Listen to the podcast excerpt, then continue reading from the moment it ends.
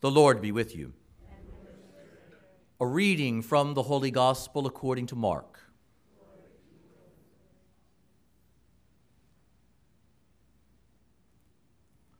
Then they came to Capernaum, and on the Sabbath Jesus entered the synagogue and taught.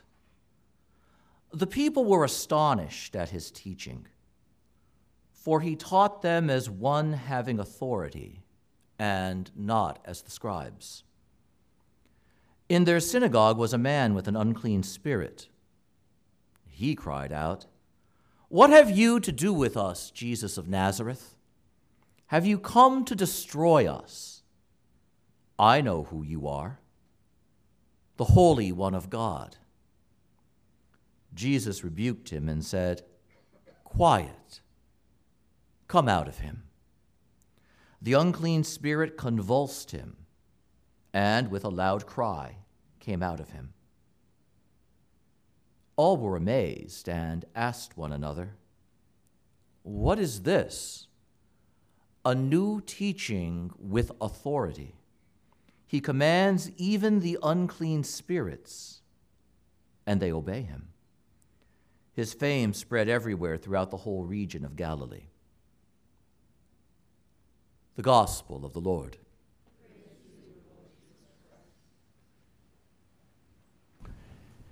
If today you hear his voice, harden not your hearts.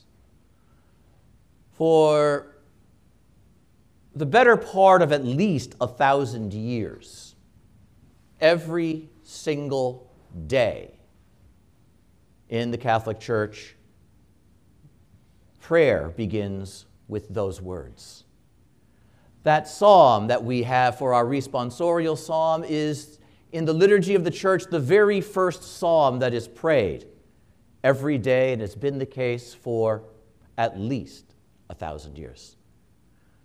That's remarkable, that broad length of time.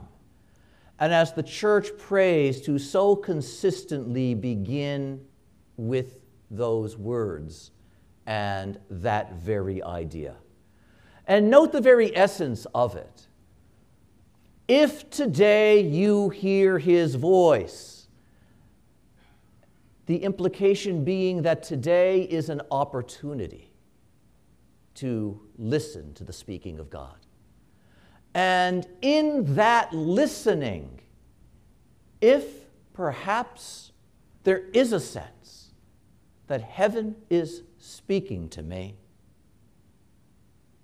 I need to respond. And there are two possible responses. There is the response that hardens the heart, which is the response that says, I have no interest in what you're saying to me. And for most of us, if we've been alive for more than 10 minutes, we know what that feels like. And then there is the other response that says, How do I follow? What it is you ask of me. And right there, that choice that is made, not merely a choice to listen, but a choice to do something with what I've heard. We have the very essence of the question of authority that sits in all of our readings today. It is one thing to hear God speak. It is one thing to know what God says that's necessary, that's vital, but it's not enough. Because what really matters is how we respond to what we hear and what we know. And so we have then this issue now of the God speaking to us and how do we respond. We see in our first reading this mysterious set of statements from the book of Deuteronomy. The people come to Moses because they've been overwhelmed by God. They've stood at the foot of Mount Sinai and seen the mountain shake. They've seen the great fire, they've heard the roll of thunder, and the presence of God is so tremendous, so obvious, it is also overwhelming. And these fragile, sinful, inconstant hearts standing before such a greatness as that, ask the question of how much longer could we do this? Because there is something about God that is overwhelming because He is greater than we are, greater than we can comprehend. And this Lord who delivered them when He showed them that greatness also made abundantly clear to them their fragility. And the holiness of God, that light that casts out all darkness, shining against a human heart that loves darkness, that heart itself realizes I am not even used to standing in the light, let alone living in it. And so they come to Moses and they say, We've met the Lord, we've heard the Lord, but there's a weightiness about his word that is too heavy for us. And that's a fair thing to say. That is a very fair thing to say. So they come to Moses and they say, Well, you're safer than he is. We understand you, and you have stood before God and you can speak his word to us. And it is better for us that it be a little indirect because of how overwhelming the Lord is. Moses goes back to God with this, saying, The people are interested, but they are overwhelmed by you. And the Lord, we hear, is pleased that the people speak this way. The Lord is pleased because the Lord recognizes now that the people understand that we do need help to live our faith well. We do need help to understand God well. We do need help to receive what He has for us because His goodness is beyond what we can imagine. His mercy is deeper than we can easily live. And His holiness is a demanding reality that has no room for wickedness. So the Lord says to Moses, I will continue speaking to them through you. In other words, you will speak to them with the authority of the word I give you. And this is crucial. Moses himself has no authority of his own. He is authoritative because of the word that God gives him. And it is the will of the Lord, the authority of the Lord, that the people encounter through Moses. Not so overwhelming, but real.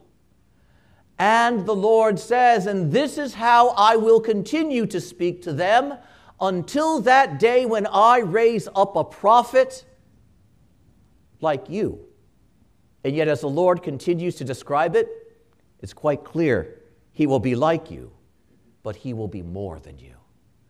I will raise up one, and my word will not simply be something he repeats to the people, it will live within him and speak out of him. He will be like you. He will be a man who will come before the people, not in overwhelming might and transcendent glory but he will come and he will draw near and he will be direct. And he will not overwhelm, but he will bring my voice and my word and my goodness near that they might know and that they might respond. And here, quite clearly, he is speaking about the one whom we meet in our gospel reading today Jesus, God made man. Jesus, who is himself the Word of God made flesh. Jesus, who when he speaks to us is not repeating the Word of God, Jesus, who is that Word. And so it is, we have then in our gospel reading Jesus going to the city of Capernaum, where he lived for a good part of his public ministry. And in coming into the city at the beginning of his ministry, he goes into one of the synagogues. He unrolls the scroll, he reads, and then he begins to explain. And as he teaches, there's a reaction among the people because there's something about this one and something about the way he speaks that is different from anybody else they've ever listened to, that is different from anything else they have ever heard. No priest, no Pharisee, no scribe, not even the words of the prophets that they read speak in quite this way. There is something different about this one when he speaks. He's not just another wise man. He is not just another well educated teacher. There is something beyond that here. They are not hearing merely a level of education and study. They are not hearing the fact of one who's tried to live this for a while. They're hearing something beyond that. And it's important that we catch this here this reaction of the people to the voice of Jesus. Because they respond this way precisely because there's something more than merely mortal excellence communicating to them. Not just a prophet, not just a teacher, not just a holy man, good as those things are, but something greater. And they describe it by naming the impact of his word upon them. He doesn't teach like the scribes who repeat what is written. He speaks with authority. What an interesting word. It is a word that our modern world has an ambiguous relationship with. We love to have authority ourselves, but we do not like being under authority. Or, as one of my friends when I was in college put it, I'm not anti authority, I'm just anti being told what to do. Authority, by definition, is a claim. Authority, to experience authority, is to experience someone or something making a claim on me. To assert authority is to make a claim over a situation or over a person. But authority involves a claim, authority demands a response, or it's not real. And so there's something about how Jesus is speaking that strikes deep into their lives. And it's a word that claims them in some way. It's a word that names the reality of who they are in some way. It is something deeply personal, and it's experienced not by talking about him, not by thinking about him, but by listening to him and meeting him. And however wise and well educated and good the scribes were, they never taught in a way that claimed the deep part of the heart, as Jesus is doing that day in the synagogue. And so here he is, and this is very much now an experience of God speaking to his people with the might of that word that claims our lives, because he is the one who is Lord over all life. The people are puzzled. And we know now that they experience a certain claim. There is an authority about his teaching. That doesn't mean they know how to respond. But they do know that what is different about him is that there has to be a response. I can listen to the scribes and I can say, that's really interesting, and I can get on with my day. But there's something different about Jesus. He makes a claim on me, and I need to respond to that claim. If today you hear his voice, harden not your hearts because the word of the Lord, the voice of the Lord, always involves a certain kind of a claim. And then we see, as if to illustrate what this is and what this isn't, there actually is a response. a powerful response to the teaching of Jesus, and it's negative. The first one who responds with strength as the people are puzzled what is this? It's striking my heart. What do I do? Somebody whose heart was struck speaks up, and it's a demon. It is often the case that Satan, the demon, that evil is the first to respond to Jesus. How curious that is. We would think it would be goodness, wouldn't we? We would think it would be the holy ones, wouldn't we? And yet, the one who knows exactly what is going on here is the one who doesn't want anything to do with it. What have you to do with us, Jesus of Nazareth? In other words, who do you think you are to claim me? Who do you think you are to touch my heart and my life? That's mine. I make those decisions. I decide what's right. I will live my own way. Who are what do you have to do with how I live? Know how personal that is and how natural and how easy that reaction can be for any one of us. Because, like my friend said, we're not necessarily anti authority, but we're anti doing what we're told. And so here it is that the voice of the Spirit now speaks against Jesus. And why? Because the evil spirit understands that the word of the Lord is exactly a threat.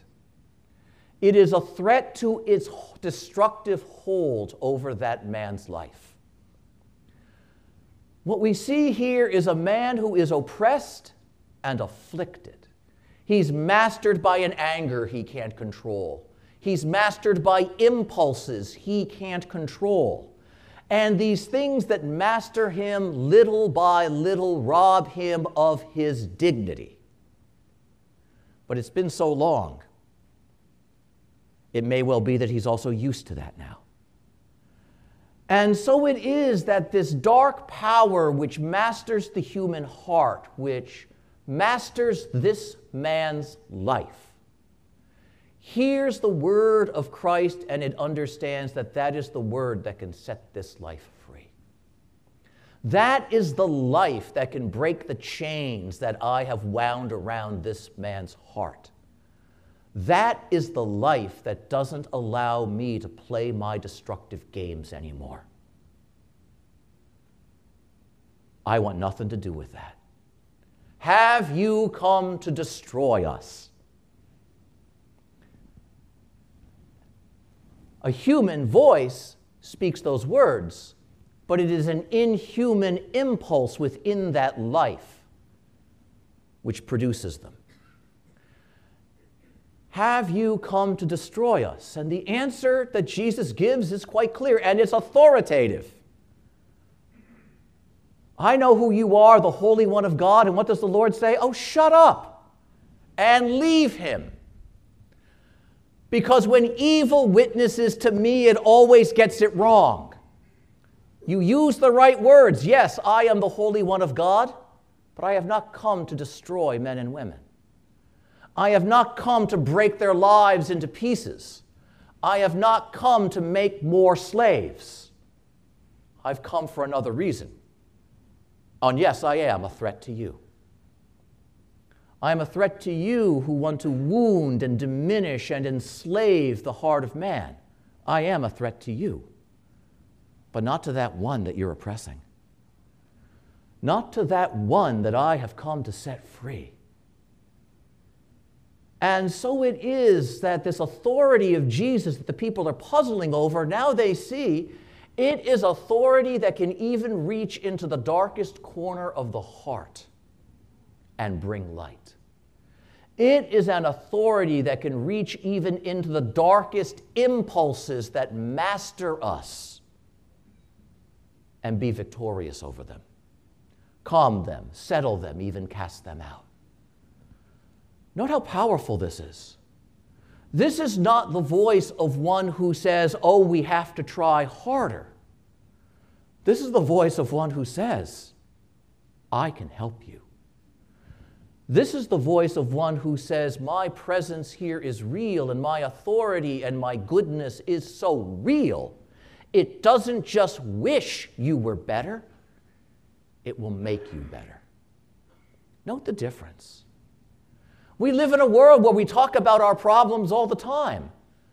And again, I'm not going to ask for a show of hands, it's not confession, but how many of us have wasted the night solving all the world's problems, only to discover that nothing is solved the next day? That's the way we speak, because our speech doesn't have that kind of authority. Jesus is different. Jesus doesn't use empty words. Jesus doesn't greet us with platitudes and slogans. Jesus speaks in a way that claims the human heart so we can bring that heart from darkness into light, from slavery into freedom, from wickedness into goodness. And as he sets this man free, the people open their eyes in wonder and they say, This is indeed a new teaching, not just a different teaching. We've never heard of any teaching that can speak a word like that to evil, and evil actually responds and goes away. What a remarkable power that is. And yet, in his goodness, note how gentle it is. He doesn't flash lightning, there's no sound of thunder. There is no overwhelming, consuming fire here. There is Jesus, a man like Moses, and yet more than Moses. Speaking not simply a word he was given, but speaking the word that he is. Not a man merely under authority, but one who is authority. And so when he speaks, the weight of divine power asserts itself in his words. We don't like being claimed. We don't like being put upon because our experience in this world is that so much of what claims us diminishes us and doesn't bring us real goodness.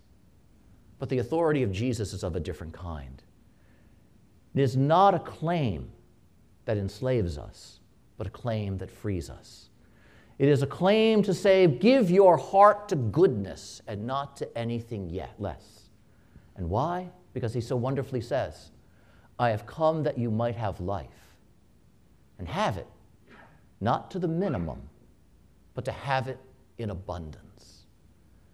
And how wonderful it is that here in this place today, in just a few minutes, in a way that is even more mysteriously humble, than the way he veiled his power in that synagogue 2,000 years ago. Jesus is going to be on this altar. Our eyes aren't going to see him because he disguises himself in the form of bread and wine. Note how humble and non threatening that really is. And yet it's him. And that same authority that expressed itself so mightily in that synagogue 2,000 years ago is going to be right here on this altar. And from that altar, he's going to come down to meet you, just like he met all of those people in that synagogue 2,000 years ago. And there may be one or more than one of us here today whose heart is afflicted whose life is wounded and oppressed, much like that man's life in that synagogue. And there could be a hesitance within us about drawing near to a goodness so great because goodness always threatens what's wrong. But goodness doesn't come to be a threat, goodness comes to give life. And how wonderful it is that we get to come forward and stretch out our hands, open our mouths, and receive Him. And when we go back to our places after we receive Him in Holy Communion, remember the words of that responsorial song. As you kneel or as you sit down, And close your eyes and compose yourself a moment. And just appreciate the gift that you've been given and that the Lord has come to you. And remember what the psalm says. If by chance in your heart this day, if by chance in the synagogue of your heart you hear him speak, harden not your heart, but respond. However imperfectly, however haltingly, just respond. If today you hear his voice, because when he comes, he does speak. And I have no doubt that there's somebody here today who will hear him in his or her heart in this place on this day.